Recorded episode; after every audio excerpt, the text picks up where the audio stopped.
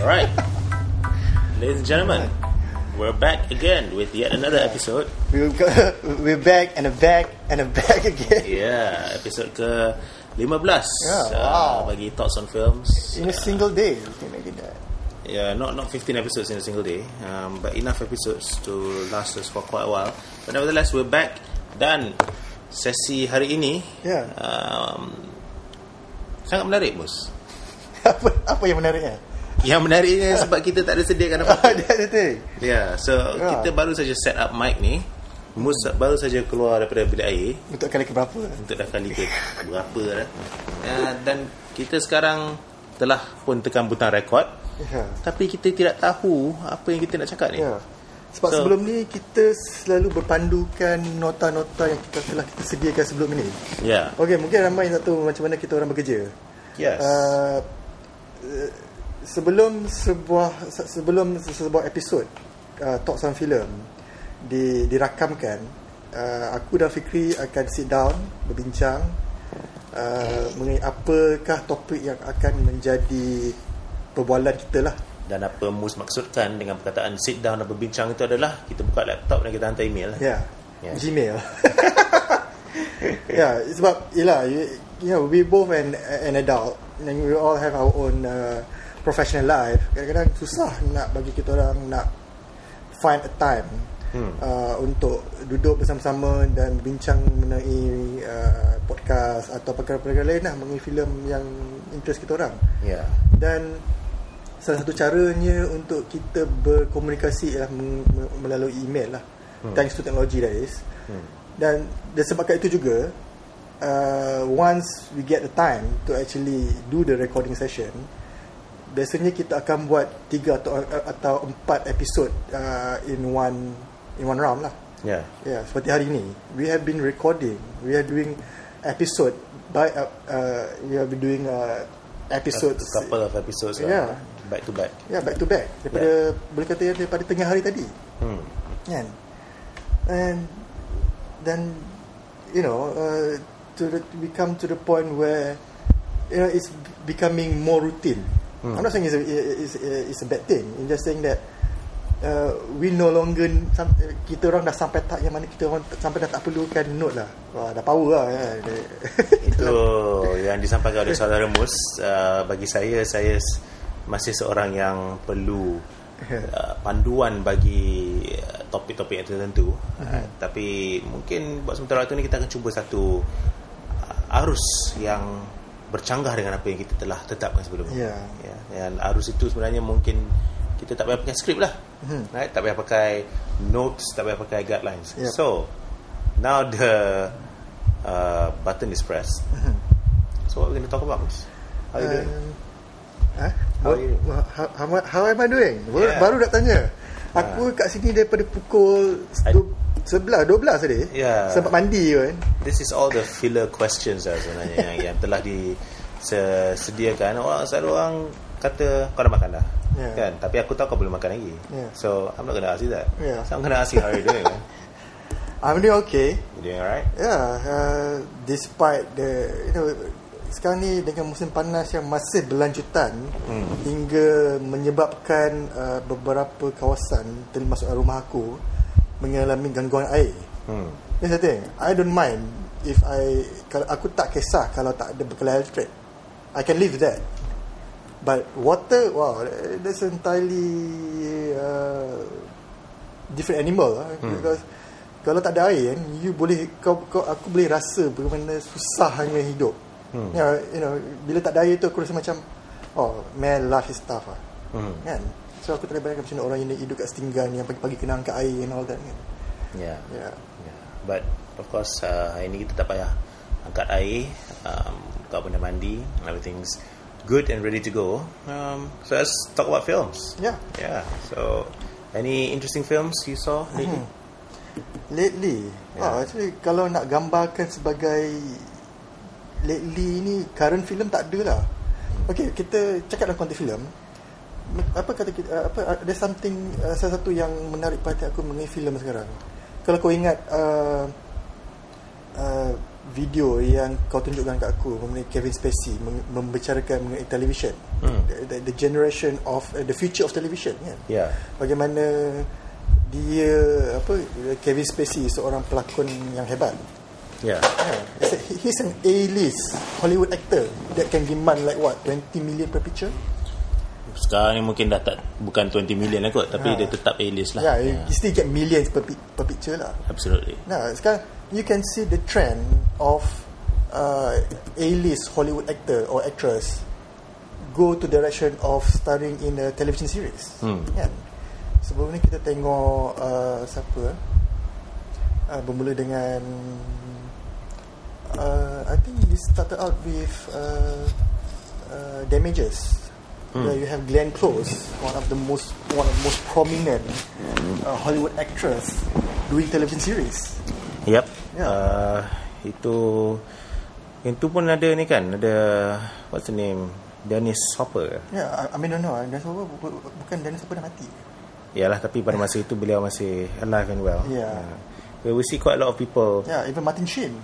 Yeah, Martin Sheen juga terlibat dalam The uh, siri television The West Wing. Hmm. Yeah. Have, do you do you follow that TV series? Uh, not really. Uh, I watched a few episode. Hmm. Kan? Uh, uh, mungkin know, I, I, I take it as a more like entertainment value lah. Hmm. Walaupun West Wing ni sebuah television series yang sangat menggunakan uh, team yang sangat-sangat serius. You know, It's about the presidential of United States. Hmm. Dan di mana the what, the, the debate between uh, the pre-election debate digambarkan dalam apa di, dipersembahkan dengan dalam dengan dengan pemaparan yang sangat realistik. Ya. Aku ingat lagi masa satu scene di mana uh, Jimmy Smith Hmm. debat dengan dia punya uh, contender lah. Ya. You know, you, you, can see how realistic it's been done. Yep. Kan? Yeah, actually, th- this might be an interesting topic. ah. Um, Okay. Because it's, it's something that I've been wanting to talk about. Realism dalam film. Hmm. Kan? Uh, we, we talk about television and of course television adalah uh, satu medium yang sangat berbeza kalau dibandingkan dengan siri television dan sebagainya. Tapi uh, uh, apa uh, dengan filem and what not. But um, realism walaupun sekarang ini telah dimasukkan sebagai satu uh, you know kalau dalam bidang filem sebenarnya kita tak payah ikut sangat. Mm-hmm. Tapi sekarang sudah dinobatkan atau di, diangkat sebagai satu faktor atau kriteria yang sangat penting. Yep. Right? Kita tengok filem seperti uh, Tanda Putra di mana pemaparan sejarah itu tidak begitu diterima oleh ramai orang yang in the end tak suka pun filem tu tapi orang yang suka filem tu dia orang macam oh inilah sejarah kita dan sebagainya what not and then we also see Vikingdom kau kau sempat tengok Vikingdom Tak. tak eh?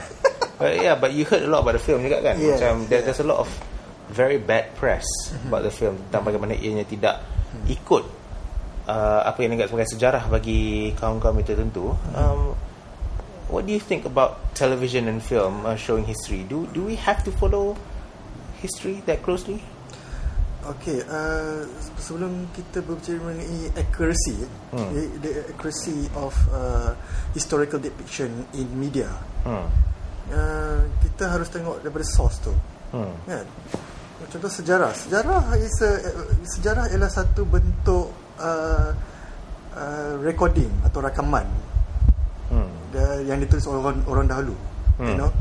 So basically sometimes we take things at face value lah Hmm. sama ada benda tu betul atau tak entirely different story Hmm. sama juga dengan uh, holy scriptures Hmm. kan how you can actually interpret holy scriptures you know it's being pre- presented in such a prose where uh, the interpretation differs from one people from one person to another Yeah. same goes to historical uh, depiction in in media yeah uh, uh, apa, pemahaman seorang uh, seseorang fil, uh, penerbit pembikin filem Hmm. yang menerbitkan sebuah filem yang menggunakan uh, true event so to speak you know, historical and what not uh, dia melihat benda tu dari segi pemahaman dia hmm. kan?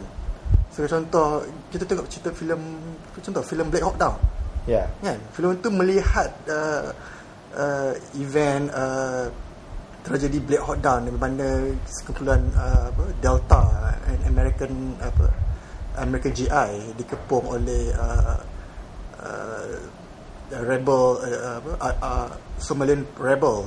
Yeah. kan kita sebagai Malaysia kita melihat benda tu sebagai is a is a wrong uh, depiction of the of the event Yeah. Why is it wrong? sebab kita mengikut, pemahaman orang kita lah Hmm. uh, American GIs masa event itu American US Army Yeah. diselamatkan oleh you know, know, in a way diselamatkan oleh askar-askar Malaysia yang terlibat dalam I think it's a, ada it's a Malbat I guess Hmm. kan di bawah uh, di bawah banner B, uh, di bawah banner UN lah banner BN Kau ni saya, saya pasal lah. Aku tahu lah kita kerja dengan kerajaan. Ha, tak ya. payahlah nak masuk-masuk ke benda-benda macam tu. Ha, oh, Allah. too many BN being thrown to my face. Anyway, uh, bila Black Hawk Down ditayangkan, uh, kita menganggap uh, ramai orang lah bukan kita lah, okay? ramai yang menganggap filem itu sebuah filem propaganda. Hmm. Ya, yeah, yeah, in a way it's a, it's a propaganda film. Hmm. Tapi uh, adakah kita berhak mempertikaikan uh, uh, kejituan atau ketepatan uh, fakta-fakta yang telah dipersembahkan dalam Black Hawk Down sebagai uh, salah? Kejituan tu apa? Kejituan macam uh, uh, kejituan macam the accuracy lah, you know, it's something. Oh, uh, okay, yeah, yeah. Kejituan peristiwa tersebut tidak yeah, maknanya is a is a pure lah. I mean it, does, Hmm. it doesn't uh, tak bercanggah dengan mana-mana step mana-mana fakta lain Hmm. something like that. Okey, tapi itu sebenarnya uh, adalah uh, satu babak yang agak kecil di penghujung filem tersebut di mana di penghujungnya mereka diselamatkan. Mhm. It's a small part of the film. I mean, Uh, it- it- is, is it enough to discredit No, uh, ataupun untuk untuk menunjukkan bahawa filem ni tak patut ditonton atau tak here's the bagus? Uh, di, di penghujung cerita Black Hawk Down, Hmm. mereka ada satu scene yang mana askar-askar yang memakai uh, banner UN.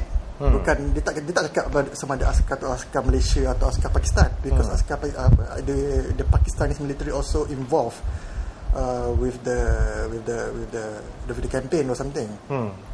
Dia cakap askar UN. Hmm. Malaysia nama nama Malaysia tak disebut langsung. Hmm. Yeah, and this uh, menyebabkan ramai yang berkecil hati lah kan. Hmm. kan. So tapi aku tak faham apa from my point of view I don't see anything anything wrong with that Hmm. because filem tu dibuat oleh Hollywood Yeah. kan of course they going of course mereka melihat filem tu melalui pers- perspektif mereka Yeah. bukan perspektif you know you know as a general perspective of the whole event Yeah. kan we don't I, I don't think that we need to feel uh, offended kan unless digambarkan macam askar Melayu ni apa um, weak ke apa just that we are not part of the whole film that's it Yeah. yeah Um, tahun lepas ada sebuah filem berjudul Argo Mhm. yang berdasarkan juga berdasarkan peristiwa yang telah berlaku dalam sejarah Mhm. dan filem tersebut berjaya uh, meraih beberapa kemenangan di anugerah Oscar tahun lepas uh, tapi and we we met up with uh, uh, a friend of ours um, Kenny kan yang merupakan seorang Iranian yang sangat uh, keras dengan pendapat beliau bahawa filem itu tidak bagus kerana ia tidak memaparkan sebahagian daripada apa yang dianggap sebagai benar. Um, uh, have you seen Argo by the way? yeah saya go yes. What, what, what do you think of the film? Uh, uh, generally speaking, sebagai, sebagai, first of all as a film, Okay. apa pendapat kau I tentang think it's Argo? an entertaining film Entertaining. Yeah, it's, it's a filem yang menghiburkan, yes. Hmm. Kan, because aku uh, dari segi cultural or identity, filem tak, tak ada mengena-mengena dengan aku. Hmm. Yeah, because it's about an Iranian uh, US um, apa US uh, citizen being captured by the Iranian uh, revolution, revolutionary during the Ayatollah Khomeini punya uprising. Hmm. So I I see it as a as a film that play with that uh, theme and it's entertaining. Yeah. Yeah, for, for me, I see it from the angle. Yeah. I don't really care whether it's true or not. For me, Hmm. that's not really. Uh, it's bukan satu isu yang boleh menyebabkan uh, my watching experience going to take a different detour or something. No. Yeah. Yeah. Betul. I believe it or not, aku masih tak tengok lagi. No, okay. Aku tak tengok How, lagi. how could you? How could I? You're right. Eh, DVD A Great Day tu pun dah beberapa tahun aku simpan. It shows how busy we are. No, it shows how selective we are. Yeah. Perkataan yang selective tu lebih bagus. I'm, I'm quite selective actually. Yeah. By the way, the story I wanted to tell about ni A Great Day adalah um, DVD tu aku dah beli. Sebenarnya aku banyak beli DVD DVD DVD filem tertentu. Um, tapi for some reason, I mean you look at my shelf now, ada I think two thirds of the DVD tu aku tak tengok lagi. Ada banyak yang kau pun ada banyak ke yang kau bagi kan. But, uh, hmm, quite a lot of the films aku masih tak dapat cari masa nak duduk nak tengok. So itulah for some reason it's just there. And of course with the journey making such big headlines recently aku pun ambil peluang lah nak, ya, nak duduk tengok filem Great Day ni dengan kau kan. But, but, we, but we go back to the thing we were talking about just now um, about uh, realism lah. Um, the yang kita kata kata Vikingdom uh, I, I mentioned Vikingdom sebab filem tersebut juga telah uh, bergelut uh, pembikin filem tersebut telah bergelut dengan orang yang anggap filem itu sebagai sebuah filem yang menghina uh, kepercayaan yang tertentu yang terdapat di dunia ini. Uh, terutama tentang uh, perwatakan Thor sebagai seorang Tuhan. uh, Tuhan yang ataupun seorang Dewa. watak yang tak bagus dalam dalam filem Vikingdom. Um, when we when we talk about religion and film, right? Um, because Thor, uh, of course, from from the Norse uh, legends and, and Mythology. myths and and whatnot, some people actually do, really do consider him as the god of apa thunder. Ya, thunder. right? So the god of this or the god of that apa ke. Tapi bagi kita, kita telah menonton dan menikmati watak Thor ni bukan saja dalam filem Vikingdom tapi juga dalam filem dan dan media lain sebagai seorang watak yang watak lah. You know? So in this case, um, how is this how important is this a consideration for filmmakers? Adakah kita harus ambil uh, tahu tentang mereka yang betul-betul akan rasa sensitif tentang hal ini ataupun tidak? What, what, do you think? I think uh, it's all benda ni kita aku rasa aku boleh kaitkan dengan disclaimer filem. Hmm. Kalau kita tengok filem kan, dia uh, biasanya kalau filem yang menggunakan uh, true event atau atau sumber yang sahih lah. Hmm. Kan? We always use the word based on true event, Yeah. inspired by true event. Yeah. Dep, uh, depicted based on true event. I mean all these things kalau kita tengok betul, this inspired, uh, based and all that, you know, it Hmm. play a major role. Kan? Inspired. When we say inspired, ianya tak sepatutnya mengikut acuan apa yang telah dipersembah, apa yang telah dipaparkan dalam sumber asal. Hmm. Kan? Macam contoh Vikingdom Ada tak disclaimer Aku tak tengok Vikingdom So I don't know whether they put Actually put disclaimer At, uh, at the starting of the movie Aku rasa mungkin bukan sebagai daripada filem tersebut sendiri tetapi dalam sumber media yang lain mereka juga telah nyatakan uh, tentang penyelidikan yang lebih mendalam mengenai aspek-aspek tertentu dalam cerita itu. So perhaps itu yang menjadi satu isu bagi kaum-kaum yang tertentu lah. Uh, I I don't know man. Aku to be honest aku tengok filem ni um, in many respects aku uh, fikir benda yang sama juga uh, tentang apa yang kau kata tadi lah di mana filem sebenarnya adalah filem dan ianya berdasarkan acara yang yang mungkin atau peristiwa yang telah berlaku. Tetapi uh, tidak patut dianggap sebagai sejarah. But at the same time at the same time sedikit sebanyak filem juga menjadi satu cara di mana kita boleh merujuk kembali kepada cara pemikiran atau cara hidup orang yang berlainan. Bukan saja di Malaysia tapi di dunia ini. Yep So that's something that that I had wanted to talk about with you for quite a while tapi kita macam dah tiba-tiba sekarang, ni dah kita dah ada ruang untuk ni. So that's why I wanted to ask you especially for something like uh, Vikingdom. Right? Vikingdom ni filem yang berdasarkan apa yang bagi kita tidak begitu benar kan. And that's the thing. For us from our perspective Thor is a character man. Orang tengok filem Thor yang yang telah diterbitkan oleh uh, Marvel tak ada masalah pun aku tak dengar orang menyatakan bahawa ini um, sesuatu yang menghina atau apa ke. Dan Mhm. dan dalam filem-filem itu Thor juga dipaparkan sebagai terutama pada pihak awal lah pada babak awal dalam filem pertama Thor tu dia dipaparkan sebagai seorang yang sangat brash, immature, obnoxious. Yeah, arrogant. Arrogant. So there are different um, things that we want to consider. And of course, you can say mungkin oh itu sebenarnya bukan berdasarkan the Norwegian atau the Norse legends or, or mythology, tapi berdasarkan komik. Betul. Tapi komik itu berdasarkan sedikit sebanyak a part of the Yes. uh, myth or a part of the story yang orang anggap sebagai uh, cukup benar. So bagi mereka, bagi setengah orang, mereka berpendapat bahawa pemaparan Thor sebagai seorang watak yang jahat dalam filem Vikingdom ni bukannya sesuatu yang patut diterima oleh orang ramai. So I to be honest, I personally don't know where to draw the line.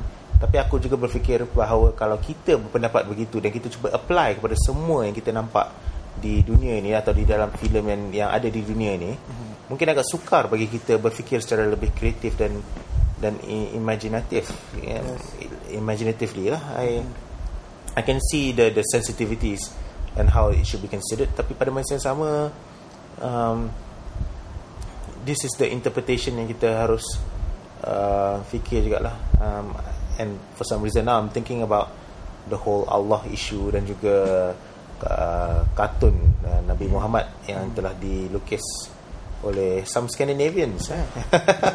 What's with the Scandinavians? And and Ini semua salah Thor kita salahkan Thor.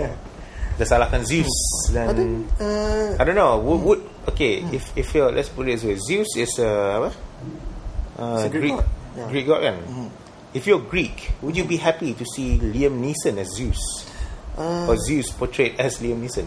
What do you okay, think? Aku tak boleh bercakap bagi pihak orang Greek Ah. kan? Tapi bagi uh, Bagi aku lah Macam Thor Atau Zeus and all that Hmm. Kita kena tengok Kita kena tengok penerima, Penerimaan uh, what, karak, apa Penerimaan ikon-ikon tersebut Macam Zeus Hmm. Hercules Achilles uh, Odin Hmm. uh, Thor Dalam konteks masyarakat sekarang Hmm. Okay kalau contoh uh, kalau, apa, I'm a Scandinavian Hmm. kita tengok Scandinavian sekarang orang punya demographic uh, uh, Scandinavian how many uh, how many of Scandinavian uh, Scandinavian now actually practice the old religion Hmm. kan sekarang mostly if you take I mean kalau kau, kau kalau kau weak it out Hmm. kan kau tengok macam contohnya kita ambil one Scandinavian country Sweden for example Hmm. the major religion I mean the major uh, old religion that still practice in Hmm. Sweden is uh, Christianity Hmm. Yeah, which got nothing to do with Thor and Odin and all this Norse mythology. Uh, as we know it lah. As we Uh, know it kita, lah. Yeah. Tahu kita tengok rujuk kepada Bible tengok ada the Old Testament macam uh, Core, betul kan? yeah, yeah. Well, yeah, here's my point. yeah. The apa masyarakat Scandinavian sekarang mereka menganggap uh, Thor sebagai satu bentuk mitologi. Hmm. Sebagaimana kita melihat Hang Tuah. It's a Hmm. mythology. Whether it's true or not, it's a totally different matter. Hmm. So mereka melihat uh, Thor tu sebagai bentuk pencerita dongeng atau pen, uh, penceritaan. Normal, I don't think that uh, Scandinavian apa masyarakat uh, Eropah atau Scandinavian sekarang melihat Thor tu sebagai um, satu entiti yang maksum macam Hmm. kita melihat Muhammad. Hmm. Uh, walaupun uh, back then eh, based on their old religion, Thor is a god. Yeah. Ya. Dan aku rasa lah kan even sekarang zaman sekarang ni in, in Scandinavia I'm not assuming okay I'm just giving out theory lah Hmm. kan You are assuming. No. I mean, In a way. yeah I know I suppose. yeah. because opinion is about assuming kan Yeah. So in the previous podcast siapa yang nak sue kita? uh, Uh, oh no, two podcast ago kan Nik yeah. Ahmad Mustafa. Nik Ahmad Mustafa nak suruh kita Nak sue kita. So sekarang yeah. Tengok nama dia keluar lagi. itulah deh. jadi I mean aku, agak kita ni betul-betul jadi fanboy eh anyway Yes. Ya, macam uh, masyarakat scan. I think the, the the the younger generation of European lah, kan, kita- Hmm. mereka mengenali Thor dari dari dari dari filem, dari media, dari entertainment. Hmm. Kan, they no longer read Thor dalam dari buku-buku atau kitab-kitab lama. Hmm. Yeah. So that's how they perceive Thor as a character in a comic. Hmm. Sama juga dengan Zeus. Yeah. Kan? Zeus digambarkan dalam pelbagai form Hmm. Liam Neeson uh, siapa lagi Liam Neeson siapa lagi And more Liam Neeson. uh, more Liam Neeson lah m- mungkin to certain extent aku tak I- I'm not surprised if one day there will be a film where Thor being played by Morgan Freeman dengan suara Tuhan kan yeah.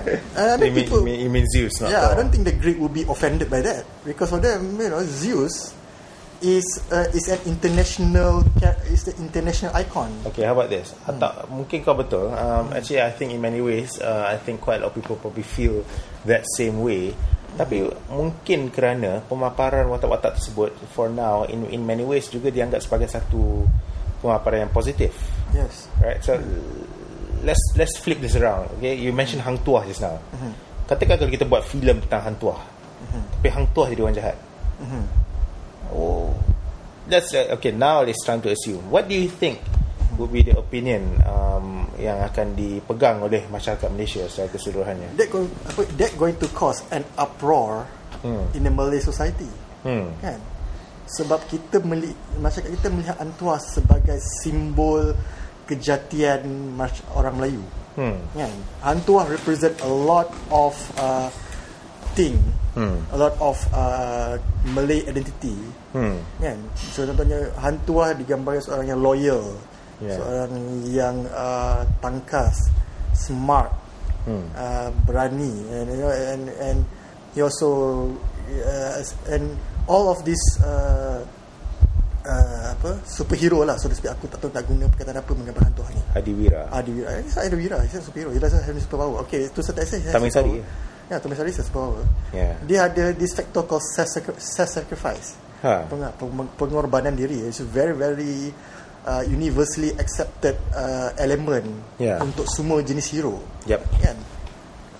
Dan kita masih masih kita masih lagi konservatif where we still up put hang tuah on a pedestal ingat Hmm. lagi masa kes hang tuah di apa dikatakan seorang berbahasa Cina yeah, aku ingat tu. And then I remember quite a lot of my Chinese friends yang ras- yang macam sangat uh, ras- nampak macam bangga gila kalau Ha. macam ada kemungkinan. Si si si si. ha, yeah. Eh, which the apa kemungkinan tu ada Hmm. yeah because you have to take okay kita kena faham yang hang tuah tak ada reference lain exactly. yang satu je penulis dia apa nama dia Tun Sri Lanang Hmm. dan ada mengatakan ada there's a school of thought mengatakan Tun Sri Lanang ini seorang penipu Hmm. he likes to exaggerate thing Hmm. and you know and to to to to, to apa to certain to the to the certain extent ada Hmm. mengatakan Tun Sri Lanang ni mengandang-andang cerita mengenai hantuah hmm. hantuah ni tak wujud pun Hmm. yeah it's just like uh, one of the story that he made out you know in, in the as a storytelling thing or something Hmm. kan tapi kita dah menganggap hantuah tu wujud Yeah. yeah Yeah. Yeah, this is a different aspect that we need to actually explore. Yeah. The, the apa penerimaan uh, karakter yang diragui kewujudannya sebagai satu karakter yang asal apa yang hakiki. Yeah, betul. And perhaps uh, some sort of conclusion can be drawn. At least salah satu daripadanya adalah uh, mungkin pemaparan watak-watak yang tertentu atau peristiwa yang tertentu hanya akan diterima kalau ia tidak bercanggah dengan mereka yang yang uh, boleh dianggap sebagai berhak untuk menerima atau tidak. Right? In this case yang kau kata masyarakat Malaysia lah kalau orang luar tak setuju dengan pemaparan hantuah sebagai seorang watak yang jahat, who, who cares kan? Right? Hmm. Tapi kalau orang Malaysia uh, mungkin mereka akan rasa lebih uh, teriris kan hati mereka kalau mereka uh, nampak orang tu sebagai orang jahat ke apa ke. It's like, I I don't know. I I I see a lot more of this. It's not so much tentang uh, pemaparan peristiwa ataupun watak yang tertentu um, sebagai betul atau tidak. Tapi apa yang aku nampak adalah adakah ini bercanggah dengan apa yang kita percaya? Hmm. Kalau tidak, yay. Yes. Kalau ianya bercanggah, oh ini filem ini tak bagus dan sebagainya.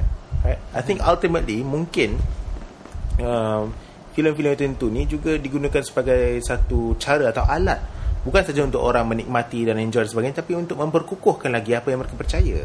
Kan? It's not so much you want to just enjoy it but you also want to convince yourself in in a way that this is real and then this is true and films uh, along with a lot of other things uh, buku uh, siri televisyen dan sebagainya juga digunakan untuk meyakinkan diri kita sendiri. Yes. Ya, yeah. filem in this context mungkin telah dianggap sebagai sejarah. Mhm.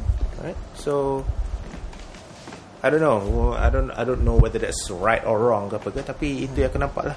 Aku teringat juga pada tayangan filem Soekarno di Indonesia di mana setengah orang okey terima filem tersebut dan rasa ianya boleh di dianggap sebagai sebuah filem yang agak bagus tetapi lebih ramai orang rasa aku ataupun mungkin satu segmen yang lebih vokal juga berpendapat bahawa filem ini tidak bagus dan ini tidak patut dibuat dan Hanung Bramantio telah merosak legasi seorang Revolutionary. yeah well he revolutionized the image of a revolutionary right? And and in many ways the father of the country right whose name is also used in the airport Hmm, yeah. right so it's I don't know I shoot film patutkah filem dianggap sebagai sejarah Seperti aku kata sebelum ni, aku pernah aku pernah mengeluarkan statement bahawa uh, bagi orang Malaysia, hmm. yang bagi orang rantau ASEAN, hmm mereka melihat filem sebagai satu bentuk society reflection.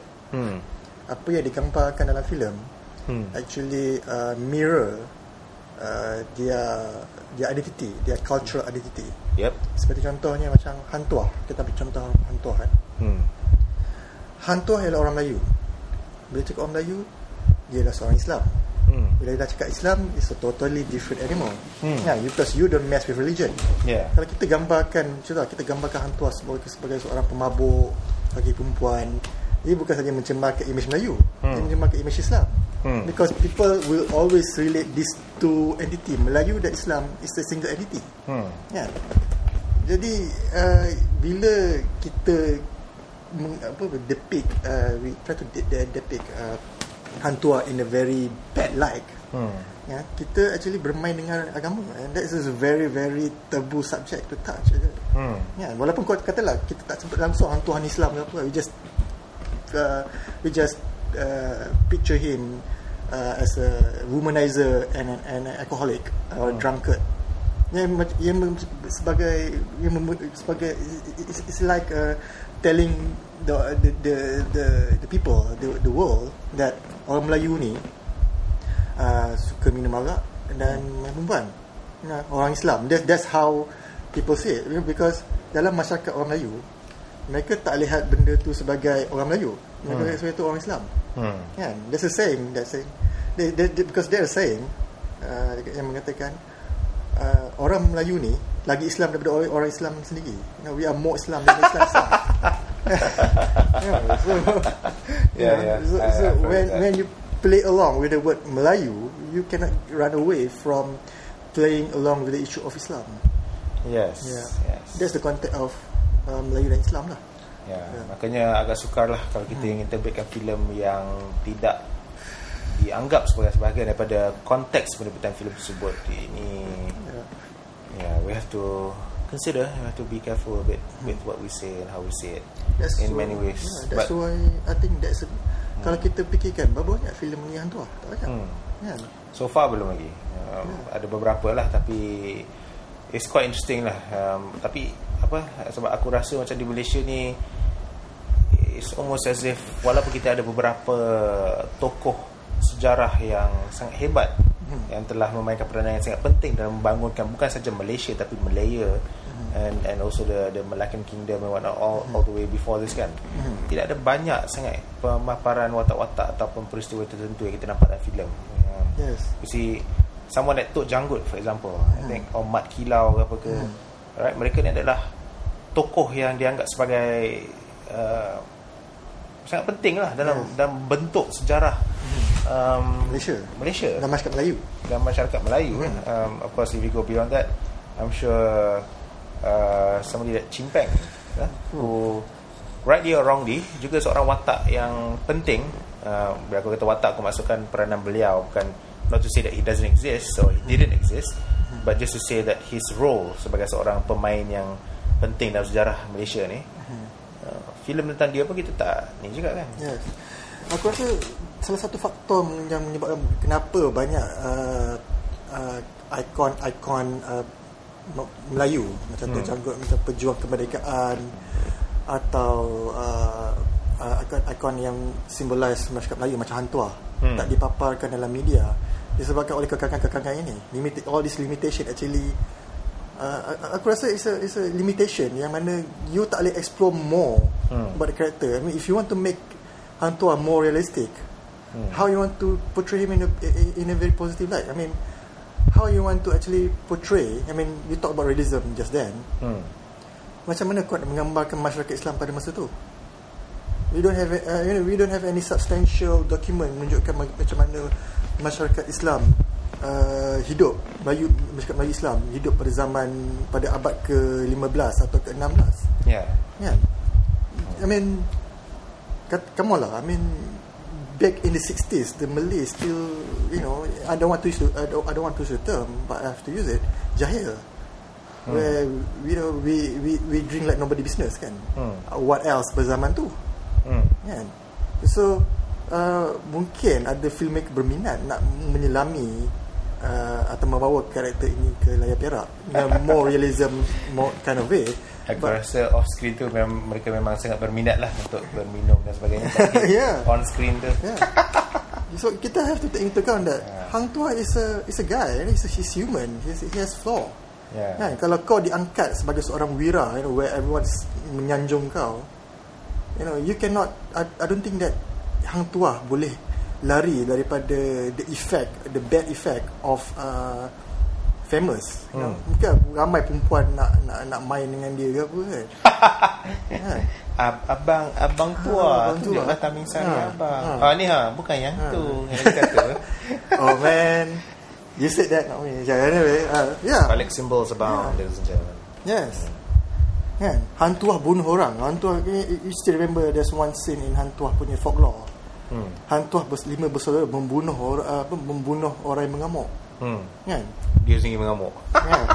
membunuh dua apa orang mengamuk. That's like uh, the the apa, the ultimate part of uh, Hantuah emergence lah. Ya, ya. Kalau kita ambil dalam konteks sekarang, Hantuah bunuh orang kat public. Gila apa? That, that is considered as a first rate apa uh, first murder charge lah. Hmm. Sebab tu orang tu kena pergi trial dulu apa semua kan. Tak ada bunuh on the spot kan. Hmm. Ya. Yeah. Oh, it depends. We we still see a bit of that vigilante justice yang kita nampak uh, dari semasa ke semasa tentang um, isu-isu tertentu. Um, but nevertheless, that's yalah. I mean, it, we're getting a bit off track. But betul lah. Well, with regards to history and, and film here in Malaysia, um, perhaps uh, sesuatu yang sangat menyedihkan adalah orang menganggap dua-dua ini sebagai satu hal yang sama Mhm. dan ini seperti kau kata lebih me, me, mengurangkan lagi ruang bagi mereka yang berkebolehan untuk berkarya untuk berimajinasi untuk Mhm. ber, ber, berkreatif dan bersebagainya dalam bidang seni and this is a thing yang kita harus fikirkan lah filem tetap seni lah Yes. mungkin ini digunakan sebagai cara untuk memperkukuhkan lagi atau mencerminkan sikit sebanyak sebahagian daripada wajah kita kan selalu orang kata macam filem kita wajah kita dan sebagainya kan it's just It's a very, very strong statement. it's a very strong statement but sometimes that has become the kind of statement yang me, mengkong Yeah, mengkongkong Hong Kong bagi aku, Yeah, yes. It's a yeah, very uh, limiting uh, statement. It's like a it's like a battle cry or something kan. hmm. And, Yeah, but never mind, never mind, never mind. No worries, we, we can talk about that later. So itu dia, tuan-tuan dan bapa sekalian. Um, satu sesi yang sebenarnya sangat menarik. Um, mungkin kita betul buat lebih banyak session macam ni ya, daripada Yeah. kita tak sediakan apa-apa. yep. Sebab aku tahu kau pun mungkin tidak begitu berpeluang untuk mencari bahan-bahan tertentu. Aku pun tidak begitu free sangat untuk duduk dan nak nak research ke apa ke. So we just come here, we just sit down, we talk cock off the top of our heads. Yeah. the only difference is between you and I and us and everybody else in the world, tuan-tuan dan puan sekalian. Perbezaannya adalah kita tekan butang merah ini. Yeah. Alright, so Mus, Yep. thank you very much. Yeah, thank you very much also Mr. Fikri. Alright, dan We'll kita see you in the next episode Alright. if there's any.